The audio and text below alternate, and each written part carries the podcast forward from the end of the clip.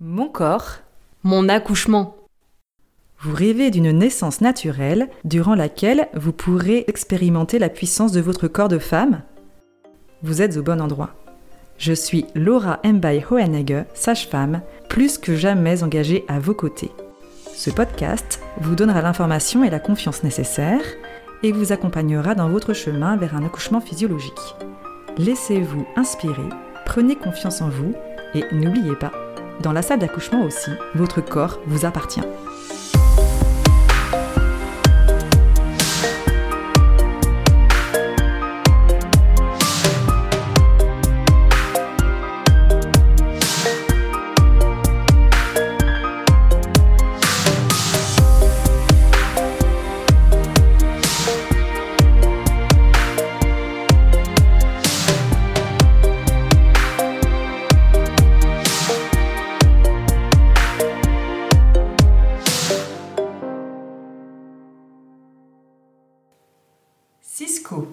Sage-femme en Allemagne.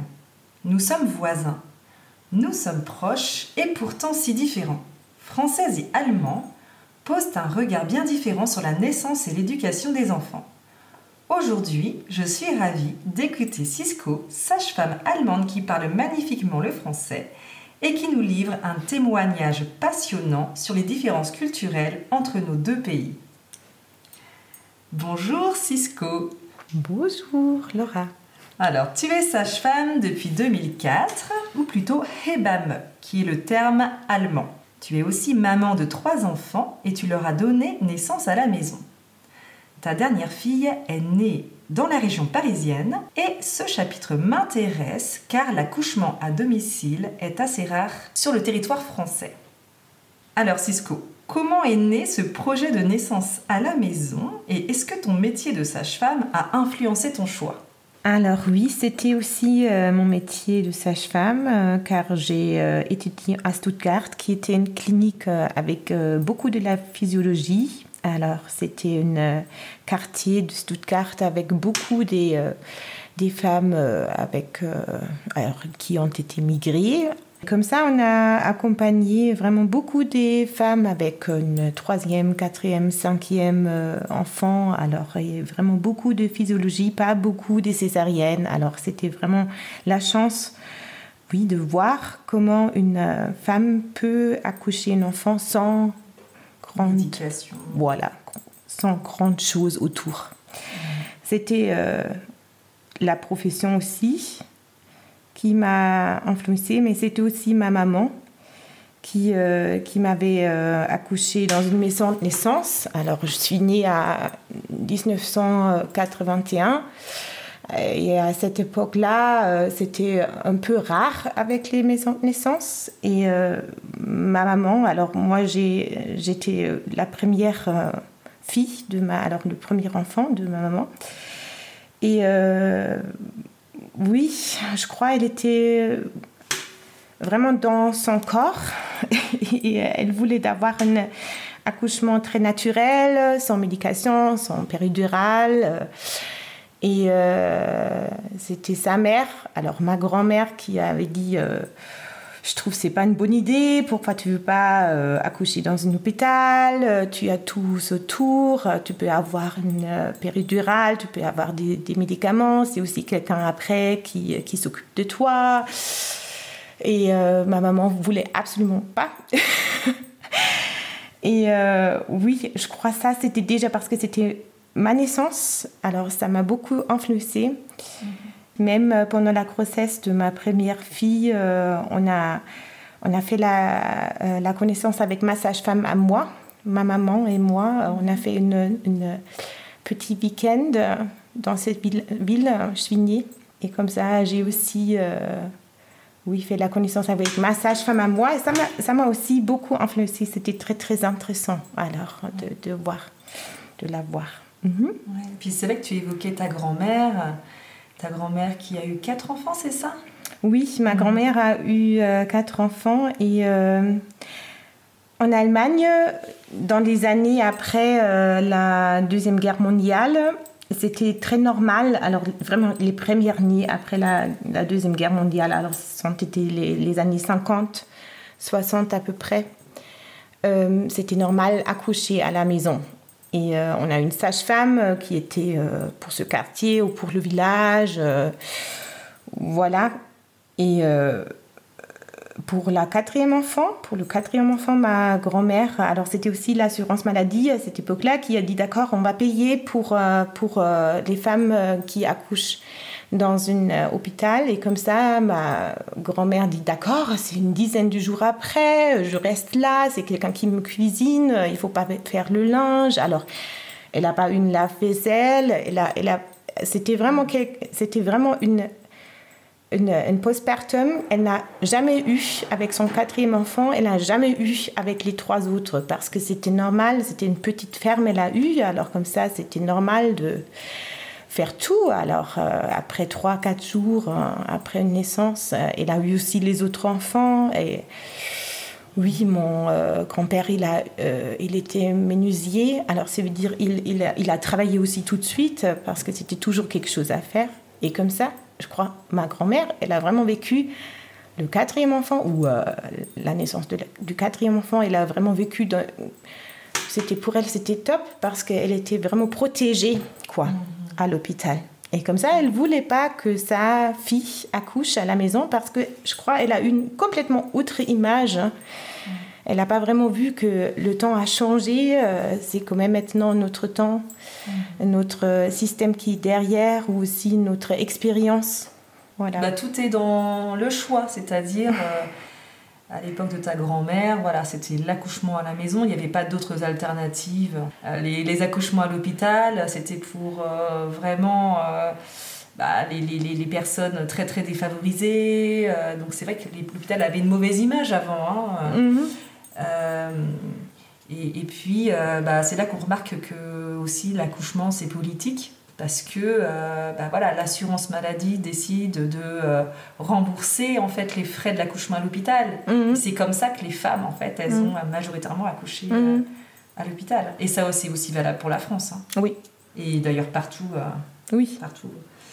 Et je crois dans, dans ces, ces années là-bas, alors c'était vraiment intéressant de, de, de, de, le voir un peu euh, en retour parce que je crois ma, ma maman, elle était beaucoup influencée de cette euh, euh nouvelles idées de, de, rester dans son corps, de, de euh, oui, de, de voir qu'est-ce qu'on va manger, si c'est biologique ou pas, alors de prendre des idées, des, pédagogies qui sont euh, pas trop strictes. Alors je crois c'était ça, qu'elle était beaucoup plus influencée dans une autre, dans une autre vue de, de des hommes ou des, euh, euh, des, idées qui, qui, sont venues après, avec les Verts ou avec une autre vue politique et je crois, ou politicien. Et je crois que c'était ça. Euh, ma, ma grand-mère n'a pas vraiment compris. Pas vraiment, elle n'était pas vraiment influencée de ça parce qu'elle était une autre génération. Alors. Ouais. Ouais, et puis tu disais aussi que euh, euh, en Allemagne, il y avait cette méfiance quand même de l'État, plus qu'en France. Dans oui. le sens où en France, bah, l'État, c'est vraiment une institution de confiance et il y a quand même eu euh, ce traumatisme de la Deuxième Guerre mondiale. Mais les Allemands ont aussi beaucoup plus travaillé euh, ces traumatismes de la Deuxième Guerre mondiale que, euh, que nous en France, en fait. Oui. Et que ça aussi, ça influence évidemment la naissance, oui. la vision de la naissance. Et ton mari, dans tout ça, est-ce qu'il était convaincu et enthousiaste de la naissance à la maison? Alors, mon mari, elle est il fait des recherches. Alors, il a fait des études de biologie. Alors, il est euh, scientist, ça veut dire il est scientifique, euh, voilà, rechercheur. Alors, ça veut dire il euh, oui, il veut vraiment voir les chiffres ou avoir quelque chose dans ses mains et après peut-être on peut prendre une décision. mais, mais, mais il, est, il, il voulait aussi que moi, je, je, me sens à l'aise dans ma situation euh, de l'accouchement et en plus, euh, j'étais déjà sage-femme, comme ça, c'était beaucoup plus mon métier à moi. Alors, euh, il savait exactement qu'est-ce que je veux. Alors, on n'a pas longtemps discuté en fait. Et quand tu étais à Paris, est-ce que tu t'es rendu compte que ce serait compliqué de trouver une sage-femme qui accepteraient d'accompagner la naissance à la maison? Oui, alors euh, au début, alors en fait il faut le dire que j'ai déjà accouché deux enfants euh, à la maison à Munich. Avant, euh, nous avons déménagé à Paris. Alors les premières deux enfants, ils ont eu deux années et six mois quand on a déménagé. Après deux années en plus, on a pris la décision, d'accord, on veut avoir un troisième bébé. Et au début de ces grossesses-là, j'ai beaucoup réfléchi si c'est vraiment une bonne idée accoucher à la maison en France parce que j'ai déjà, oui, parlé avec une, une amie ou une copine à moi, Inès, qui, euh, qui est allemande, euh, m'avait déjà parlé que c'est quand même. Alors, même en Allemagne, ils sont que 2% des femmes qui choisissent une euh, naissance à la maison ou une un accouchement, excuse-moi, un accouchement à la maison de naissance ou un accouchement à la maison. Elles sont que 2% des femmes. Et je crois en France, ils sont même, euh, je sais pas, 0, 5 euh, C'est très marginal en France, hein. oui, c'est en voilà. des 1%.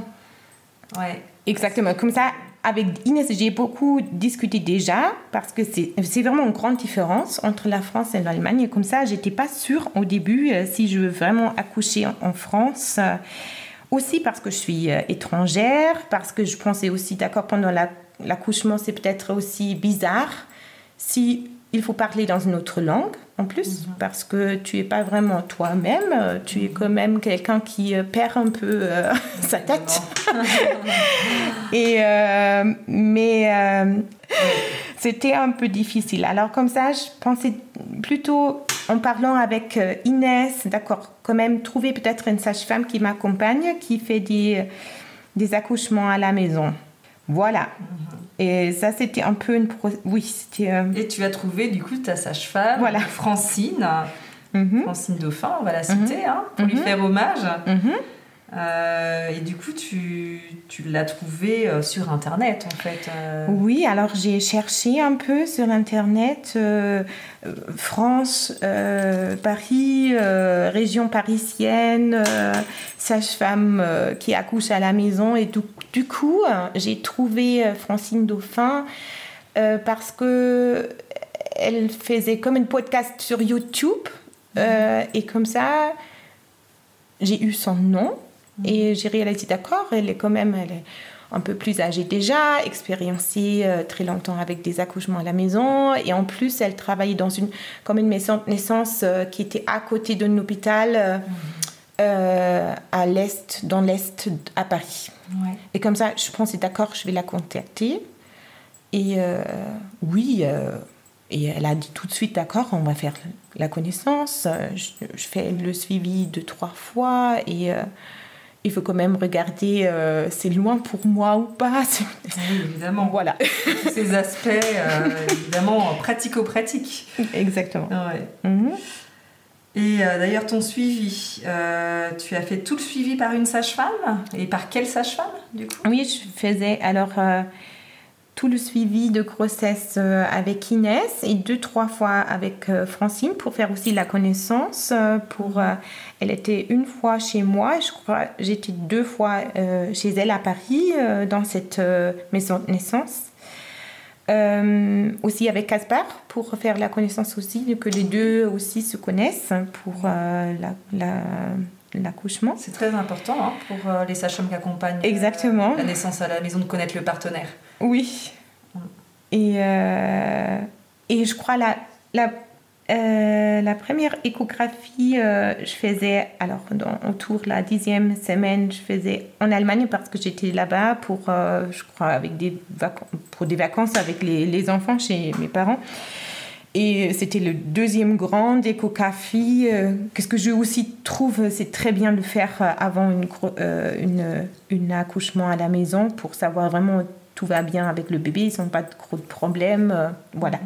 Je faisais euh, dans une grande centre échographie. Donc l'échographie morphologique du deuxième voilà, trimestre. Exact. que tu as fait euh, dans un grand centre parisien.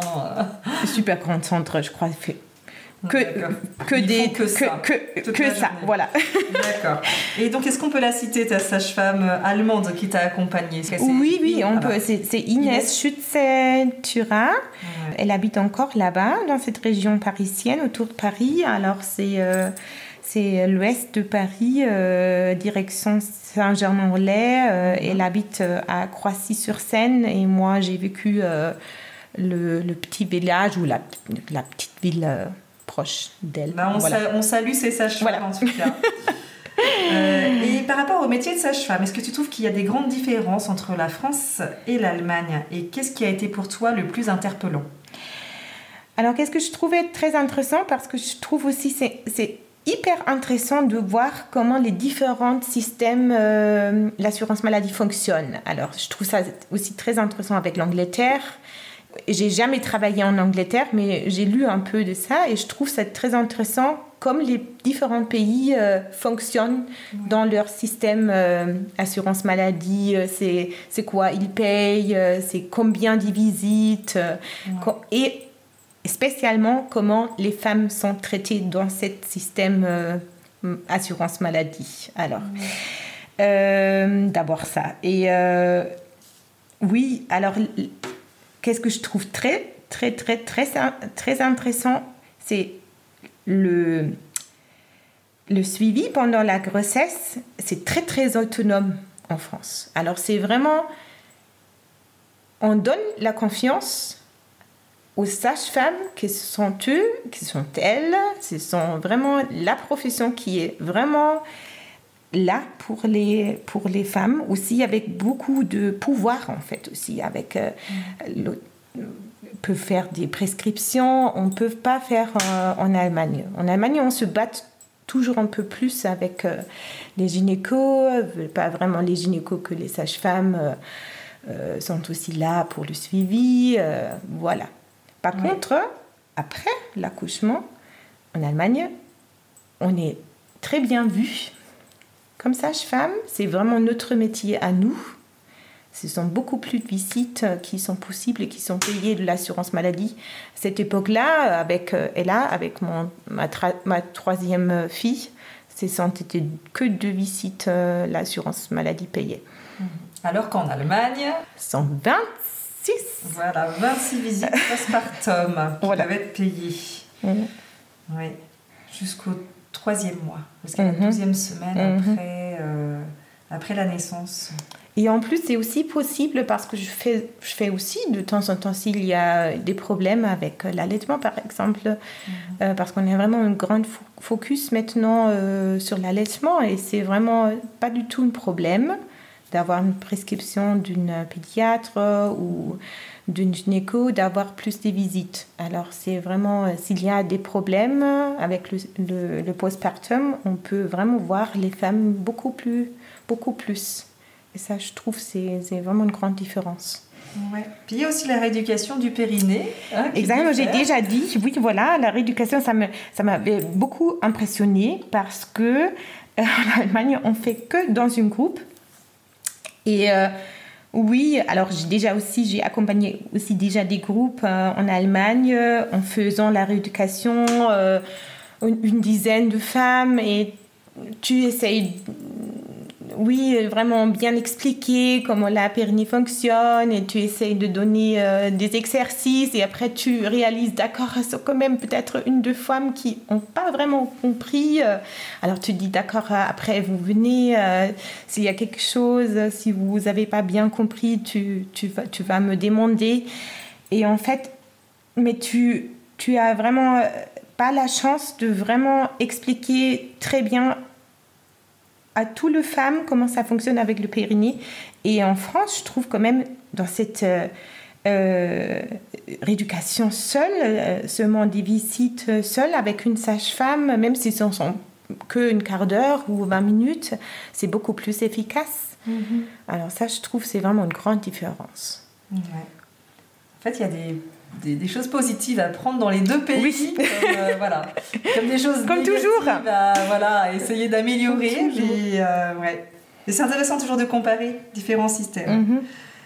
Et euh, est-ce que tu disais facilement à tes relations en France que tu préparais une naissance à la maison? Enfin, tes relations, tes amis, ton entourage Il faut parler un peu plus de ça parce que, parce que alors, on a choisi euh, de quitter l'Allemagne et de euh, rester des années en France à cause du métier de mon mari. Avant de déménager, on a aussi, oui, regardé un peu partout et on a trouvé deux autres familles qui ont vécu aussi un certain temps en France en demandant comment c'était avec les enfants. C'est quelle structure euh, avec les écoles, c'est quelle pédagogie qui est derrière, euh, c'est comment ça, fonctionne avec les enfants. Parce qu'on a déjà lu, euh, d'accord, tu, que c'est très connu que mettre les enfants très tôt à la crèche, c'est pas du tout pas du tout un problème de trouver une place vraiment dès le bébé à trois mois. Alors on a déjà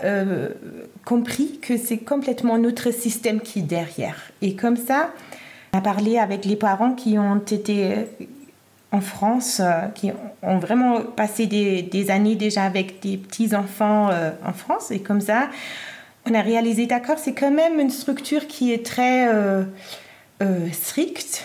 Voilà, et ça, c'était quelque chose pour moi plutôt que j'ai pensé d'accord, mais euh, l'enfant euh, de cet âge-là, il veut jouer. Alors, euh, c'est peut-être pas pour moi le temps pour rester assise, d'être tout le temps sage.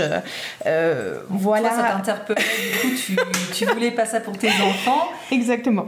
En fait, en Allemagne, on appelle ça le jeu libre. En fait, mhm. c'est-à-dire que on veut laisser euh, la créativité à l'enfant et euh, ce sont des kindergarten jusqu'à 6 ans, donc des jardins d'enfants. Mhm. Et comme ça, on a choisi vraiment, euh, à cause de ça, on a choisi cette ville, mhm. parce que Château, on a vécu là-bas trois ans. C'était une ville avec une école Steiner-Waldorf qui n'est pas trop connue en, en, France, mais qui est une pédagogie qui derrière, qui s'appelle anthroposophie et euh, qui laisse beaucoup plus d'espace pour les enfants pour le jeu libre. Alors c'est vraiment influencé, influencé de cette idée-là. Euh, l'enfant veut apprendre, mais il faut le laisser dans vraiment dans le temps que l'enfant veut et pas ça vient de l'enfant. Ça, vient de l'enfant et pas de nous. C'était beaucoup plus euh, l'idée que le jeu libre va créer des enfants qui sont aussi libres. Voilà. donc pour nos auditeurs, donc voilà, comme Cisco disait, donc la pédagogie Steiner-Waldorf, donc c'est un courant pédagogique qui est apparu à la fin du 19e siècle en Autriche.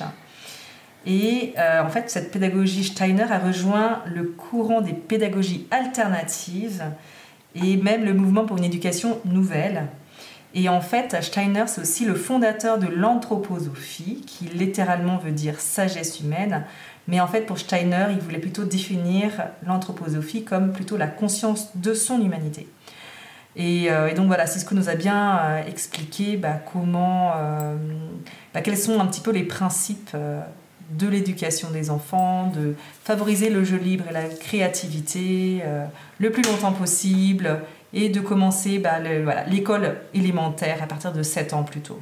Exactement. Et à cause de ça, c'était aussi alors euh, parce que la question était comment les autres autour de nous, notre entourage, notre, nos amis, euh, euh, qu'est-ce qu'ils ont dit par rapport à cette, maison, l'accouchement à la naissance. Et en fait, c'était complètement notre oui, c'était beaucoup plus un milieu alternatif. Alors, euh, les Français qui ont mis euh, leurs enfants euh, dans cette école-là, ils ont eu peut-être déjà les idées que ça fonctionne pas trop dans une structure très stricte. Alors, c'est alors c'était beaucoup plus connu, connu, la naissance à la naissance dans cette structure là-bas. La naissance à la maison. La naissance à la maison, voilà. Ouais donc il n'y a pas eu de jugement. C'était pas mal vu, en fait, non. Il n'y a pas eu de jugement négatif. Non, euh. pas du tout. D'accord. Et donc, est-ce que tu peux nous raconter la naissance de ta troisième fille dans la chaleur de ton foyer à Paris? Oui, alors, c'était le 25 euh, février 2013. Euh, Comme tous les autres, alors les, deux autres accouchements ça a commencé 2, 3, 4 jours avant la, la, date prévue. Mais les les deux autres accouchements ont commencé avec euh, des contractions et voilà, ça, ça c'était beaucoup plus fort. Et après, j'ai perdu les os, mais c'était vraiment déjà pendant la naissance. Et euh, cette, euh, cet accouchement, ça a commencé avec une rupture des poches des os tout un coup et j'ai perdu beaucoup des os et euh, j'ai pas eu vraiment des contractions et j'ai me... oui j'étais un peu perturbée même si je suis sage-femme mais c'est vraiment quand tu es enceinte tu es pas sage-femme tu es qu'une femme qui est enceinte et qui a besoin d'aide. Et voilà. Et euh, comme ça j'étais un peu euh, voilà perturbée. C'est quoi ça maintenant ça commence avec la rupture, euh, qu'est-ce que je fais maintenant et qu'est-ce que je fais si les contractions viennent pas? C'était vraiment un peu une... Euh, oui, j'ai eu un peu peur parce que euh, j'étais toujours un peu... C'était la sage-femme qui travaillait dans ma tête que s'il n'y a pas assez de contractions, il faut quand même aller à l'hôpital dans un certain temps pour déclencher la naissance. Et voilà, ça, je voulais absolument pas parce que j'étais déjà là pour l'enregistrement en, pour l'enregistrement. Voilà, à cet euh, hôpital à Nanterre. Et c'était grand et c'était une salle d'accouchement, c'était comme une salle d'opération dans les années 70 en Allemagne. Alors, mhm. ça, me faisait peur. Alors, en fait, euh, j'ai compris que je, peut-être je peux pas accoucher là-bas comme je veux. Oui, comme ça, j'ai mis au lit et j'ai dormi une petite heure pour me pour te recentrer. Voilà, pour me concentrer aussi. D'accord. Et euh, euh, c'était ma sœur qui était là-bas pour s'occuper des, des, filles, alors les deux autres qui ont été là et qui ont eu 3 euh, et 5 ans à cette époque-là. Voilà, et ma sœur, euh, dans cette époque-là, elle a étudié, alors elle a eu des, des vacances et comme ça, c'était, ça tombait très très bien. Je l'ai demandé euh, en avant si peut-être elle peut venir parce que je voulais absolument pas avoir encore une fois une postpartum très stressant parce que la deuxième, déjà accouchée à la maison, c'était Caspar qui euh, roulait 24 heures la journée après parce que c'est beaucoup de travail en fait. Hein. Et comme ça, je pensais d'accord, c'est une bonne idée avec ma soeur. Et elle était là, elle m'a dit d'accord, Cisco, comment tu voulais faire avec les enfants? Parce que j'ai déjà demandé euh, deux, trois, quatre euh, amis euh, comment on, peut peut-être partager les enfants ou peut-être coucher aussi parce que j'étais pas sûre comment je vais les faire euh, avec l'accouchement. Alors, en plus, l'appartement était vraiment très très petit, alors comme c'est normal dans la région parisienne parce que ça coûte cher. Et euh, oui, euh, des murs pas très... très fins. Donc pour s'exprimer, c'était pas idéal. Mais j'étais toute l'après-midi, j'étais pas sûre qu'est-ce que je fais avec les enfants parce que je voulais aussi pas qu'ils sont trop... pas vraiment à la maison mais par contre, je voulais aussi pas qu'ils entrent vraiment là avec l'accouchement parce que je trouvais quand même c'est une euh, pour moi, alors je ne veux pas juger des femmes qui font avec leurs enfants, je ne veux pas dire, mm-hmm. alors, mais, mais pour moi c'était trop proche en fait. J'ai eu euh, peur que peut-être il, elle me, oui. Euh, Qu'elles aient peur ou Oui, voilà, que, ou peut-être je ne peux pas m'exprimer comment je veux parce que j'ai peur que les filles ont peur après. Mm-hmm. Alors, et pour ça, ma, ma soeur disait le soir, d'accord, Cisco, alors je crois c'est moi qui va coucher les enfants et toi et Caspar, vous, vous allez faire une grande promenade et peut-être les contractions bien, bien après. Et c'était exact, exactement comme ça. Alors on, était dehors, euh, c'était... Euh, il faisait déjà nuit parce que c'était février, alors comme ça, la, la nuit tombe assez tôt. Assez tôt et ça commençait à neiger, qui est assez rare euh, à Paris. Et voilà, euh, ça a commencé avec les contractions et on est rentré 9h euh, le soir, 9h30. Et l'après-midi, j'ai déjà appelé Inès, qui était aussi là pour m'accompagner, mais pas vraiment pour faire l'accouchement parce qu'elle elle n'était pas à l'aise avec la situation euh, en plus parce que j'étais copine. En plus elle faisait pas des accouchements à la maison alors elle voulait être là euh, comme une copine. Et aussi parce qu'elle était vraiment proche. Mhm. et euh, aussi un peu pour remplacer Francine qui a eu vraiment une chemin très très longue. Alors c'était vraiment une distance à 1h30 ah avec la voiture et comme ça, j'ai appelé euh, le soir, 9h30 euh, à peu près, Inès, en, disant D'accord, Inès, je crois ça commence. Maintenant, j'ai des contractions euh, chaque 5 minutes. Elle est venue, elle m'examinait, on a parlé un peu et on n'était pas pas sûr au début, c'est peut-être une bonne idée déjà appeler Francine. Parce que c'est quand même peut-être un peu compliqué pour elle après, parce qu'elle c'est la troisième enfant qui est de temps en temps un peu spécial. Effectivement. ça commence et après ça s'arrête et après ça recommence. Et voilà. Et euh, oui, on a attendu un peu et euh, je crois j'étais dans la baignoire et après la baignoire c'était clair d'accord. C'est déjà 5-6 cm ouvert. On va appeler euh, Francine. Et elle est venue et un quart d'heure plus tard, elle a, est venue aussi. Alors, il n'était pas longtemps là. Oui, voilà. Et en plus, ce qui était très très intéressant pour, euh, je crois, pour ma sœur, euh, c'est juste un petit détail, mais euh, ça, ça me touche aussi parce que ma sœur, elle a 7 ans moins de moi. Alors, elle était vraiment jeune. Alors, dans cette époque, elle a eu 23 années. Mhm. Et euh, j'ai dit, d'accord, si les filles euh, ne se réveillent pas, peut-être euh, si elle veut et si c'est bien pour moi, si j'ai pas de problème avec, si elle veut, elle peut participer aussi à l'accouchement. Et du coup, elle était à côté de nous et elle était impressionnée mhm. parce que c'était son premier, sa premier accouchement. Et avant euh, six semaines, elle a accouché son deuxième enfant aussi à la maison. Alors, quand même, c'est. Donc, tu vois, tu as influencé tout ça, toi aussi. Exactement. Je crois. Ouais. Oui. Ben, merci pour ce beau récit d'accouchement. Mhm, oui.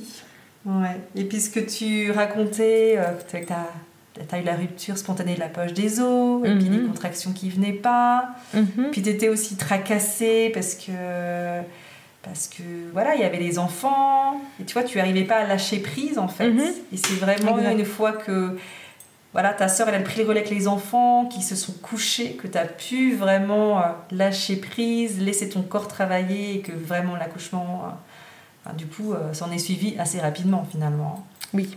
Ouais. Mhm. Et tu as allaité tes trois enfants. Mhm. Et comment as-tu vécu l'allaitement en public en France? Alors, euh, la deuxième, j'ai l'allaité euh, quand on a déménagé en France. Alors, parce qu'elle a eu six mois. Alors, comme ça, c'était clair pour moi, je l'allaite. Mhm. Par contre, euh, j'ai très bien, j'ai très vite réalisé que c'est pas normal en France.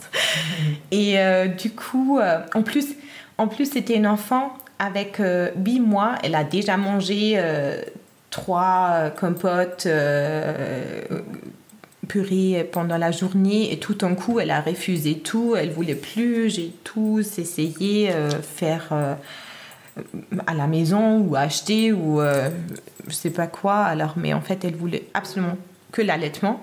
Mm-hmm. et du coup j'ai réalisé d'accord c'est pas trop bien vu. Alors je voulais plus allaiter hors.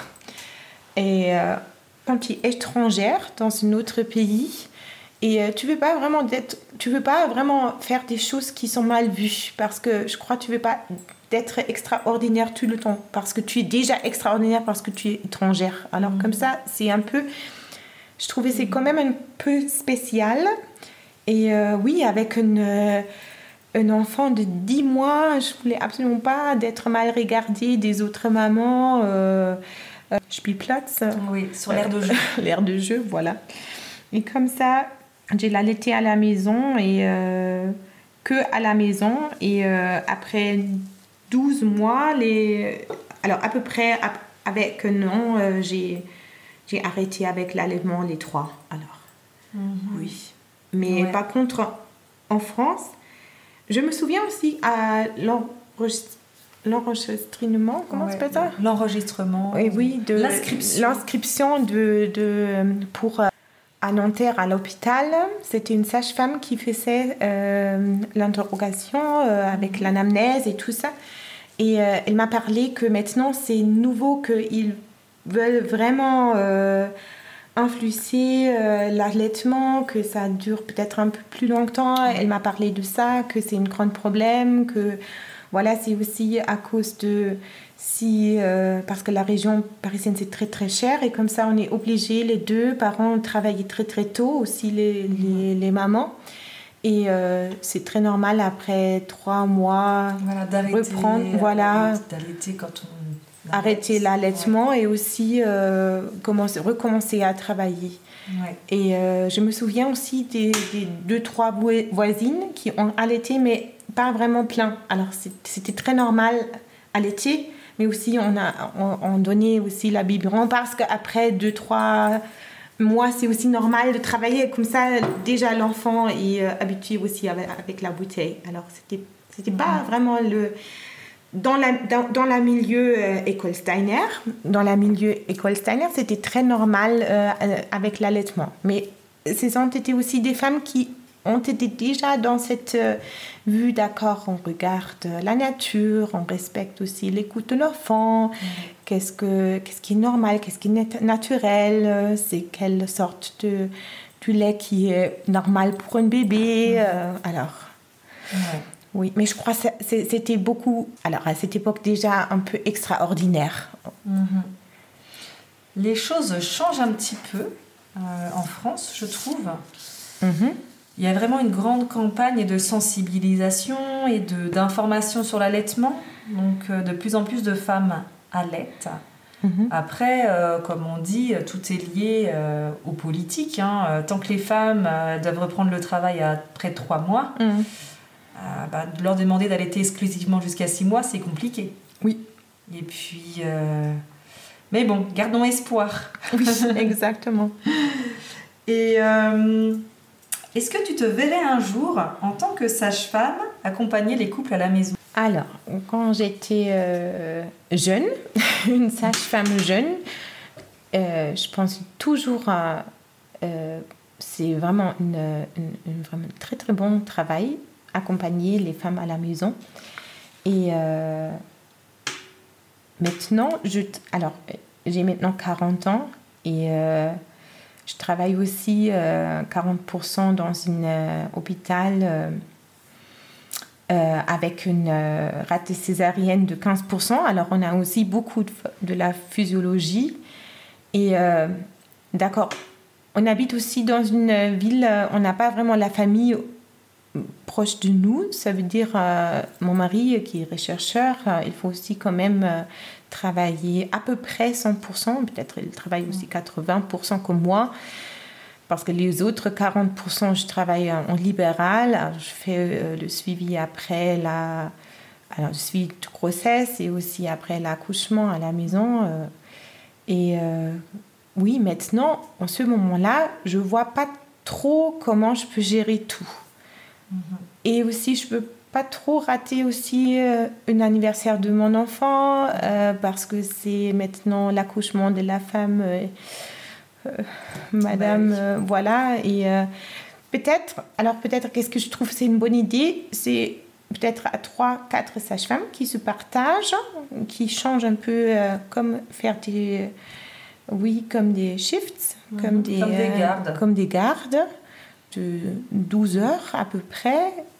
Comme en maison de naissance, en fait. Comme une maison de système, un petit naissance. peu, euh, maison de Et parce qu'en Munich, ça manque beaucoup, qu'on n'a pas vraiment, on a le choix d'aller dans un hôpital, mais sans, sans vraiment faire la connaissance avant euh, l'accouchement avec une sage-femme. Alors, c'est pas trop. euh, euh,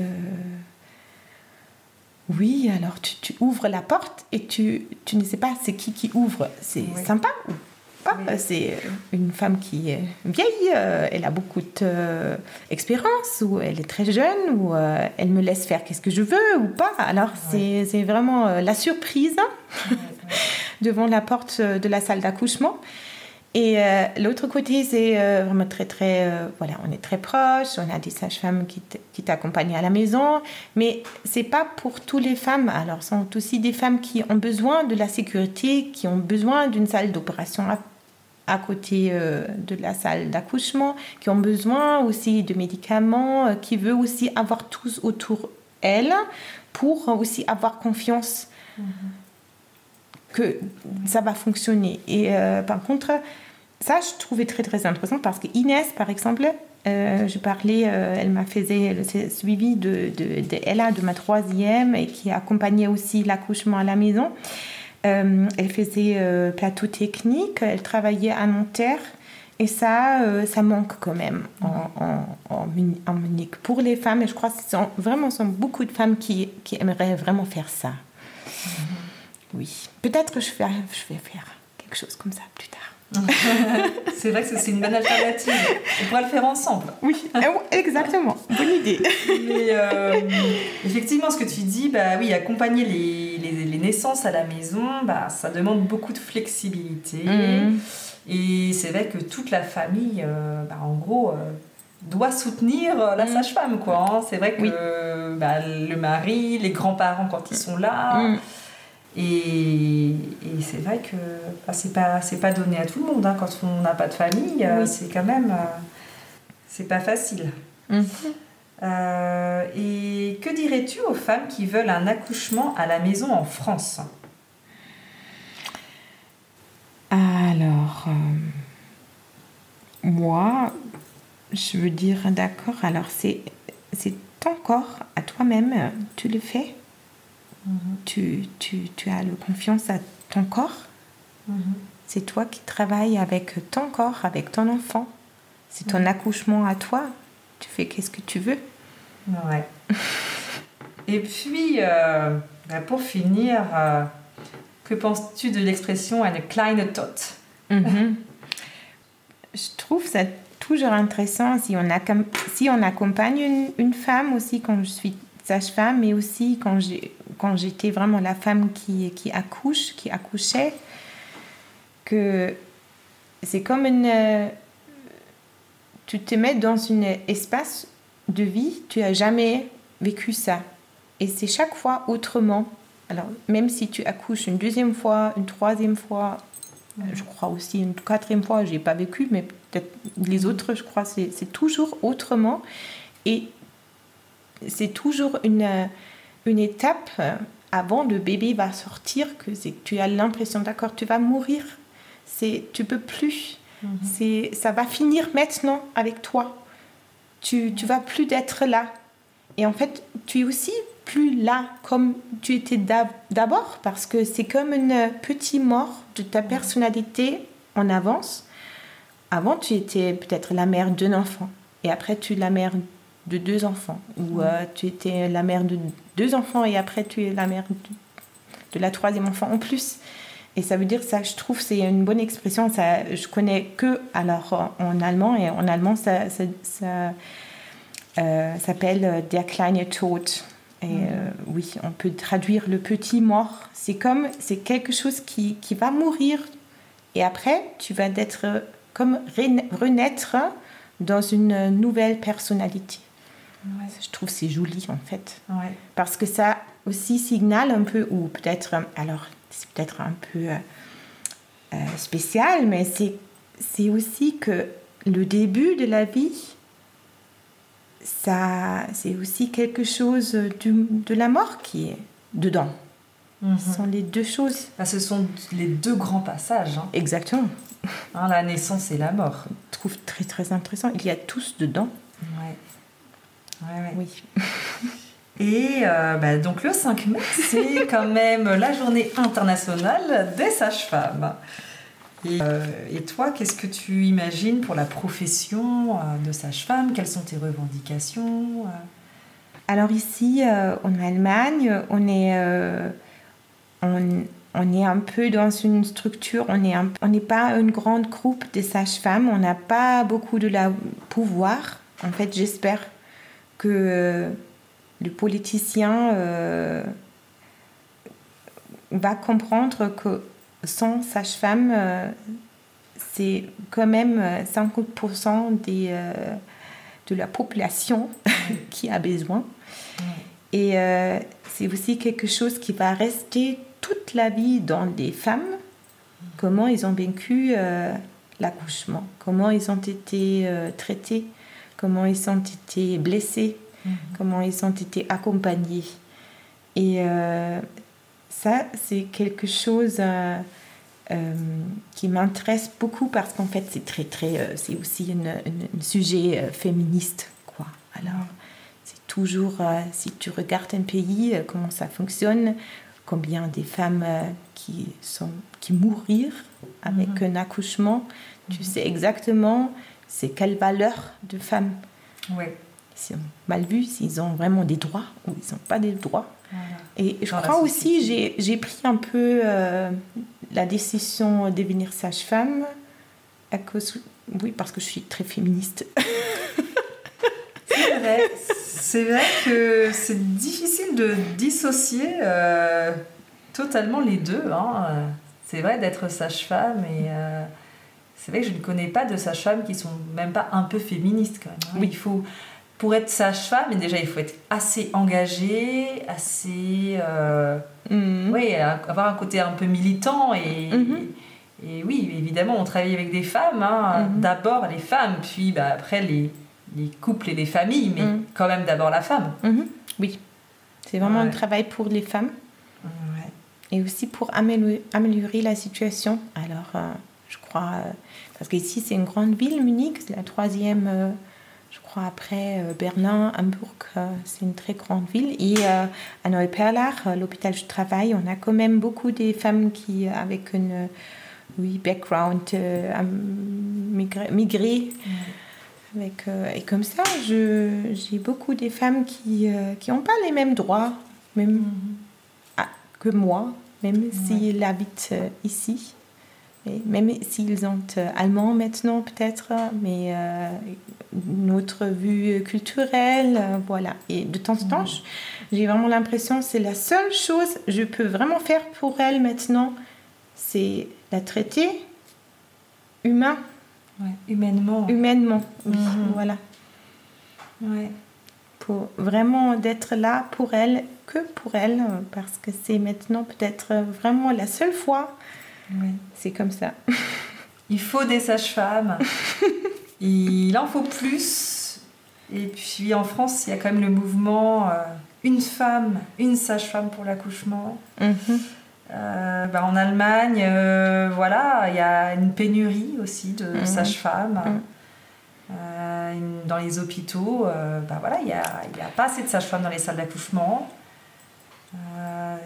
c'est clair, il faut continuer à former des sages-femmes et puis parce que c'est vrai qu'à Munich, il n'y a qu'une seule école de sage-femme.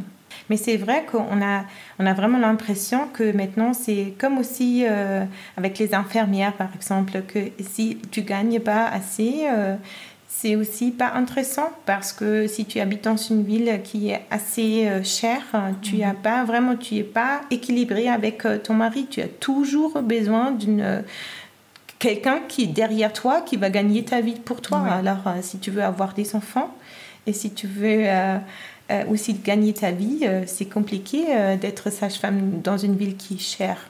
Alors, et ça, c'est le problème. Et j'ai l'impression que, que, la politique ne veut pas vraiment que ça change. Et mettre de l'argent sur la table.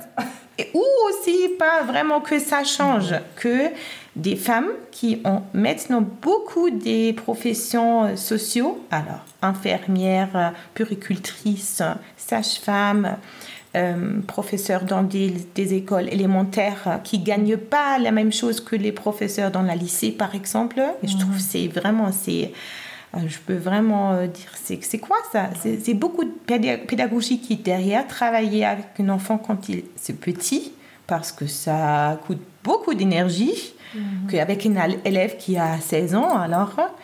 Et ça, j'ai l'impression que la politique ne veut pas vraiment changer ce système, que sont beaucoup de femmes qui gagnent moins des, que des, des hommes. Et après, ça ne change pas le système, c'est pas équilibré entre les hommes et les femmes. Ouais. Bah, c'est vrai que bah, nous, on, on apporte un capital humain Mhm. et pas un capital, euh, comment dire, euh, c'est sûr qu'on ne fait pas un chiffre d'affaires. On travaille avec l'humain et tous ces métiers-là, et ben malheureusement, ils ne sont pas assez valorisés. Même si on accouche des enfants qui va payer des taxes plus tard pour l'État. Hein?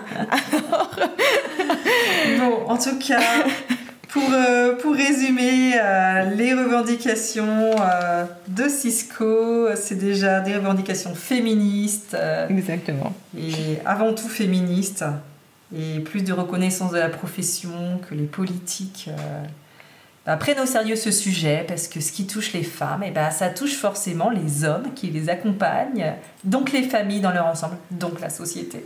Exactement, c'est ça. Bon, bah merci beaucoup Cisco. Je t'en prie, Laura. C'était un plaisir. Pour moi de- aussi.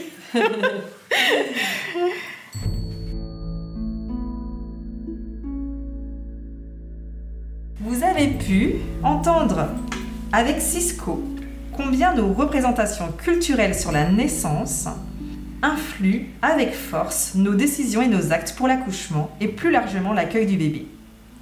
Et puis, ce qui était tout à fait fascinant dans le témoignage de Cisco, c'est aussi ce que chacune d'entre nous, chaque femme, fait à sa façon de cet héritage.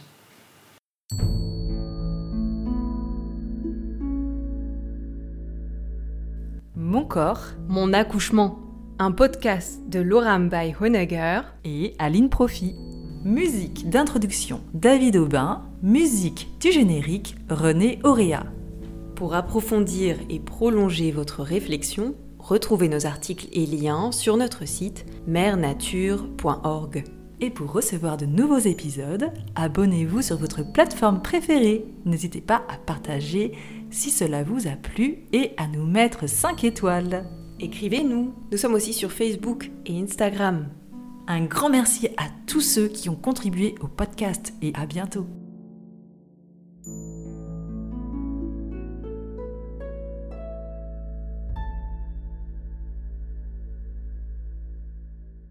Bon, je crois que pas besoin de la feuille.